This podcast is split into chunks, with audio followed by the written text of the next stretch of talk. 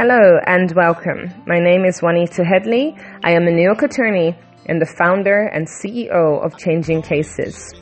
You are listening to a set of podcasts, a series dealing with the issues of human trafficking, child abuse, and of course, Can you keep a secret? knowing how to respond to the question Can you keep a secret? Over the following weeks and months, I'm going to take a look at some hard hitting topics with a view to educate, empower, and inspire you to change the way you think, act, and respond to better safeguard the children in your world. Stay tuned until the end of the show, where I'll be sharing with you not only how you can get a copy of my new book, but I'll also inform you of some upcoming live Zoom trainings and how you can contact me to have your questions featured in a future episode of this show. You got my trust and together we can be stronger so we can talk about it. Yeah, we can talk about it, yeah. So we can talk about it, talk about it, yeah, let's talk about it, yeah. Let's talk with St. Vincent counselor Joanne Haynes, who is an advocate for seeing the exploitation of women and girls coming to an end, an end to modern day slavery and abuse. She'll be sharing her expertise and knowledge today with the listening viewers. Joanne, thank you so much for being here. It is truly an honor and a privilege and definitely divine appointment the way in which we met. I'm sure that our viewers are really excited to hear. Joanne, what would you have to share with us today? Today I want to share some impact of child sexual abuse on the adolescent biopsychosocial development. Thank you so much, Juanita, for having me. The pleasure is all mine.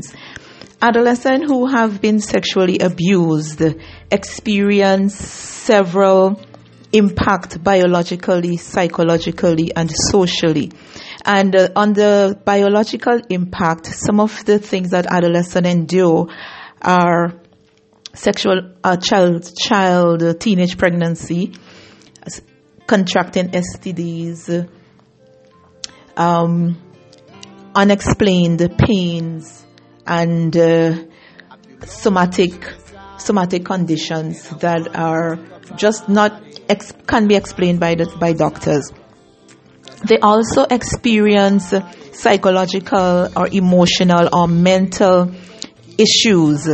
And these mental issues include depression and anxiety, fear, shame, self blame, post traumatic stress disorder. These are just a few. And the social issues include uh, isolation, not being able to maintain, to make and to maintain, establish and to maintain um, proper relationships, whether it is romantic relationships or platonic relationships. There, there are issues oftentimes with adolescent building and maintaining relationships as a result of being sexually abused. Also, I want to really focus in mostly on the psychological impact. Though all of the impacts are important and that's why I say the biopsychosocial development of the adolescent is impacted tremendously by sexual abuse. And the research out there has uh, shown that uh, these are some of the things that plague adolescents. And sexual abuse child sexual abuse it is a worldwide phenomenon it is not something that is limited or unique to any particular country or culture. It's worldwide. It transcends beyond uh, ethnicity, religion, culture, socioeconomic status, and it is in any kind of family structure or family household. Uh, it doesn't matter um, where a person lives or with whom a person lives. And you find really that the psychological impact of sexual abuse really impacts the, the adolescent in other ways. For example, I know of an adolescent who has been sexually abused and uh, who ended up becoming pregnant at the age of 12 years old. So by the time she's 13 years old, she is a mother. And uh, because of that relationship, because of, of that experience, she is fearful, she has anxiety issues, she doesn't know how to relate really to others, especially men, even though she has a child. And uh, you find that the shame that goes along with it because of the taboo nature of sexual abuse, of child sexual abuse, the taboo nature, and the fact that nobody really talks about, about it where she's from. And therefore, she feels afraid that the same thing is going to happen to her daughter. And so she tries her very best to protect her daughter from possible victimization or possible abuse. And that fear and that anxiety creates for her insomnia because she is not able to sleep at night. She fears, well, falling asleep means that I will not be watching over my child because who knows what perpetrator or who perpetrator would come and do the same thing to her daughter as was done to her. And this kind of fear and anxiety also spills over in her having physical challenges. For example, consistent migraine headaches and not being able to concentrate because of all, you know, the pains that she has been experiencing. And one of the things that the Bible tells us is that fear is a spirit and fear has torment. And so what I realize is happening with this young lady, and I'm sure that there are many other persons like her, not just the young people, but even adults who would have been abused sexually and re-victimized over and over, even in their adult relationships, would experience some measure of fear and some measure of anxiety. And so they are tormented. They are tormented in their minds. They are tormented because of the emotions that they are experiencing. They feel trapped sometimes. They feel so ashamed. And most of them, they keep secrets. You know, it is a secret what has happened to them. And I think my opinion is that this can also be so because of the stigma that is related to child sexual abuse. I mentioned a little earlier that there it is a taboo. There is a taboo nature to it, and so it's not something that is that is really freely talked about. And if it is really freely talked about and when disclosed, oftentimes the abused or the victim is not believed readily by the ones who she or he um, discloses the abuse to because I said she or he because boys too are molested. Boys too experience sexual abuse and victimization and, and exploitation and trafficking. And so I am really on board with the whole notion of breaking the silence where sexual abuse is concerned because I think the secret of it the secret of it really continues to empower the perpetrators. It really continues to give the perpetrators that edge or you know that that power over the victims and uh, they continue because they realize that it's not being it's not it's not being talked about. And if it's being talked about when it's disclosed oftentimes it's the the victims are not believed at the first time of disclosing. And so you have all they have all this shame that they carry around and they blame themselves many times. They think that maybe it was something i ha- i did to encourage the abuse and uh, i want to say I had an encounter with a 16 year old girl who was raped at the age of 13 years of age by a guy in the village. And uh, her story is that uh, at the age of 13, she was very mature.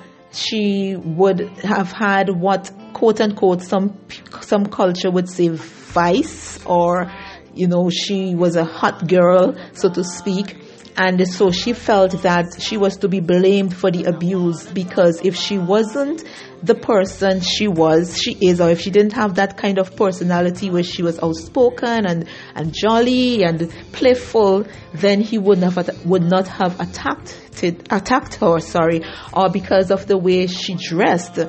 And that is something that I have noticed even in the culture where I'm from, that uh, men feel a lady is to be blamed for being abused, and not just men, but the general public feel that a lady or a girl is to be blamed for the way she dresses, um, attracts men, or turns the men on. And so that is a reason that gives the men reason to molest the girls or the ladies or to rape them. And I beg to differ. I think that the excuse that they give is that, oh, men uh, get turned on easily because of what they see. Men just need to see. And so, um, when ladies and girls dress in a particular way or they behave in a particular way, then it tells the men that, hey, I want this. But when a young lady says no, no is no. When a child says no, no is no. And because these men are so set that they will get what they want and they must have what they want, uh, they don't hear the no. And when you would ask them after, they would say, Oh, she said no, but I know she wanted it. Why did you think she wanted it? Oh, because, you know, she got turned on or, oh, because she, she, she was enjoying it. Who tell you that she's enjoying it? And so what if she got turned on? God created us sexual beings and being sexual beings mean that if a person is touched in a sexual way, if a person is touched inappropriately and uh, certain body parts are stimulated, then the person is going to become sexually aroused. It's natural. It's the way God made our bodies. And so if a person is being raped or if a person is being attacked, that person even though they do not want it, even though they might fight, try to fight um, their body, they're going to get turned on. They're going to be stimulated. And so these are the things that cause abuse the victims and um, and the, and the children, victims and children and women, to really feel ashamed of the experiences that they have and to blame themselves. Now, I can tell you this that. Uh, these experiences, these women, if they do not get help soon, these, uh, what I call demons, can follow them and, and really impact their lives even through to adulthood, even when they are maybe get may get married, even though they may have families, even though they may become successful in a in a career, they are demons in their closets that torment them day in and night out because they have not been able to break the secret and talk about it. They have not been able to talk about it with someone who can empathize with them, who can say, I understand, not because uh, um, I am sitting here from the outside looking in, but because I have been there.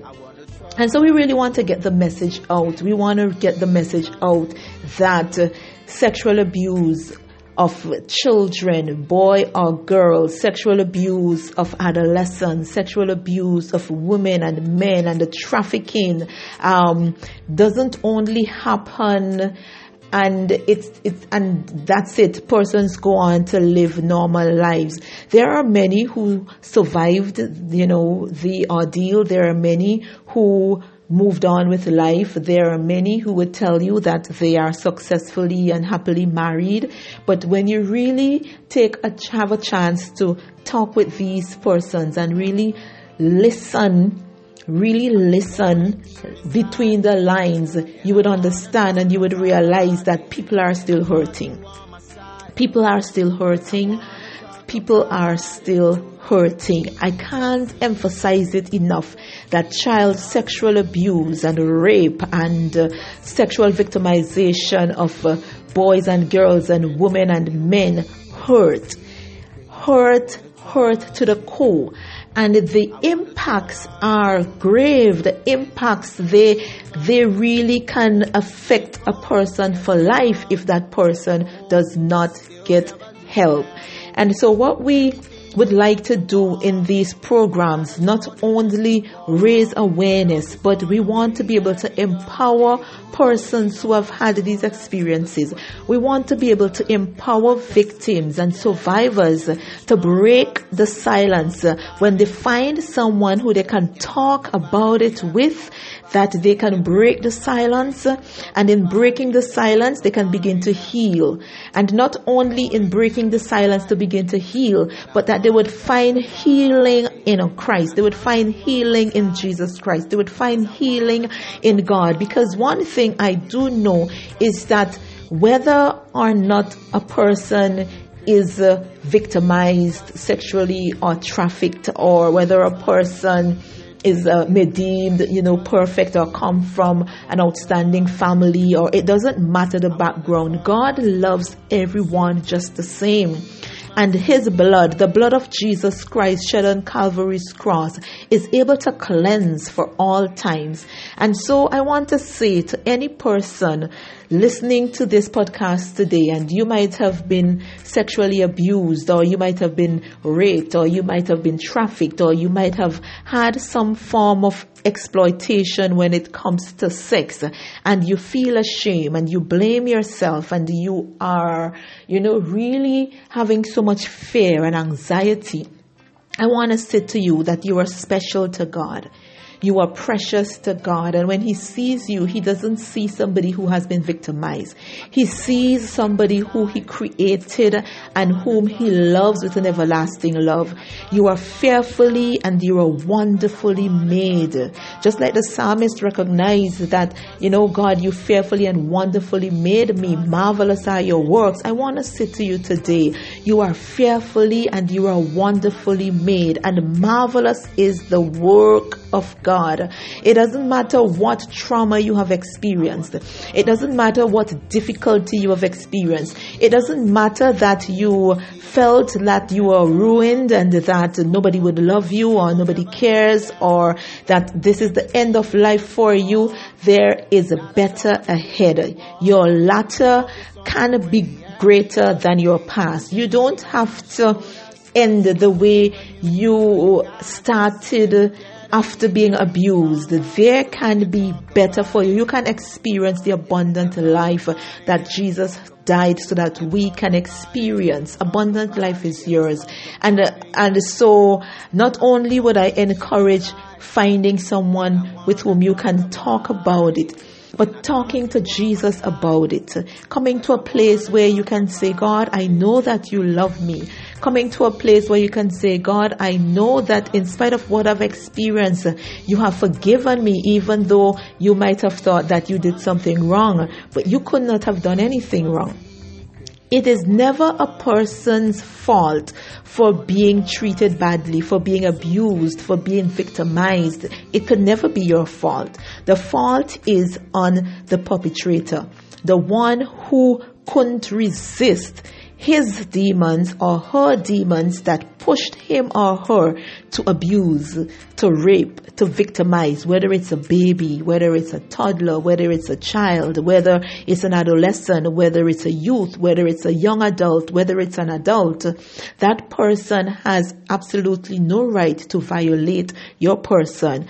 And so God comes to bring restoration, to redeem back to himself and he wants to redeem you. He wants to restore you. He wants you to know that you can rise above the abuse that you have experienced. There are so many who have risen above the experiences. There are so many who are in the process of rising above the experiences that they have. But you have to come to the place where you totally surrender and you say, Lord, I give you my fears because God says that I have not given you a spirit of fear. The word of God tells us God has not given us a spirit of fear, but of power and of love and of a sound mind because fear has torment. And what I love about this is that he also says that perfect love casteth away all fear. And when you understand the perfect love of God for you, when you understand or you get a revelation of God's perfect love for you, it will cast away all fear. Even though you might come, be, come from an environment where you feel abandoned or you feel rejected or you feel abused or you feel nobody protected you, you feel the adults in your environment, it might have been your parents, um, your grandparents, cousins, aunts, uncles, or, you know, good friends of the family and you trusted those persons to protect you and they really should have been your protector. And they didn't and you feel that you were left to to be violated you were left vulnerable i want you to know that god's love for you is perfect God's love for you is so perfect, and when you get a grab a hold of the perfect love that God has for you, it casts away all fear. And then He says to us, Don't be anxious about anything. Don't be anxious for anything because anxiety also breeds a sense of uh, um, fear it comes along, they go together, anxiety and fear. But he says, instead, pray about everything. In everything, by prayer and supplication with thanksgiving, let your request be made known unto God, and the peace of God that passeth all understanding will keep your hearts and your minds stayed on Christ Jesus. So I, I just want to encourage someone today.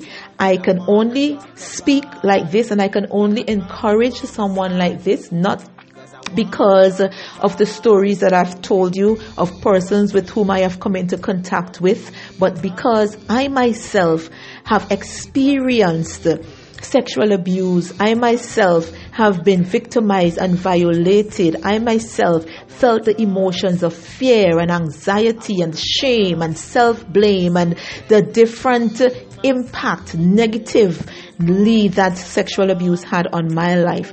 But I came into a revelation and an understanding of the perfect love of God for me that casted away all my fears, that took away all the anxiety, that took away the shame. Because with God there is therefore now no condemnation to those who are in Christ Jesus. It took away the shame, it took away the self blame. The devil, he is the accuser of the brethren. God doesn't accuse us. He forgives us and He loves us. And so I want to really talk, say thank you to Juanita for this opportunity to share. I met Juanita at a counseling meeting actually um, with the guidance counselors uh, in my country for the schools.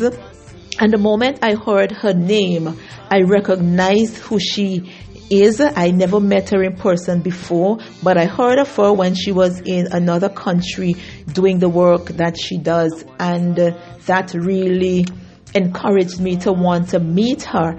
And after two years, here she is, and I was able to get in contact with her and just to be able to hear, you know, her speak on the topics that she is speaking on, it is tremendous. I see it as indeed the hand of God. And so I want to say thank you very much again to Juanita and to you, the listeners, I pray that this podcast has helped someone today. And if you are experiencing any of what I have discussed today, don't be afraid to reach out. You can contact me at uh, telephone number 1784 530 3697 3697 50523. Huh, I can't remember my number. 784 530 6297. Yes, let me say that again 784 530 6297. Or you can find me on Facebook. Um, look for Joanne Haynes and you would find me on Facebook. May God bless you all. Have a wonderful day.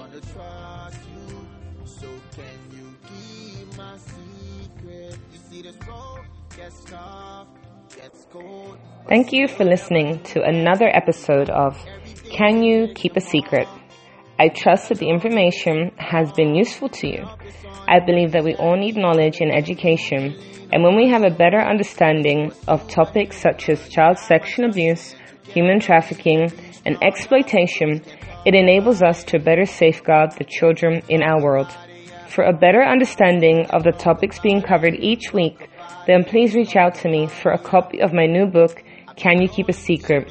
You can follow me, message or email me so that I can answer your questions in upcoming episodes. We can all learn from one another, and this is an educational series that I hope will impact and change not just your life, but also that of the people around you. You can find all my contact details on my website, changingcases.org. That's changing, C-A-S-E-S dot org. Remember to share this podcast with friends and family members. There are victims and survivors in your world. You just don't know it. But if we can all be educated, then the world will be a safer place. Please tune in next week for another episode.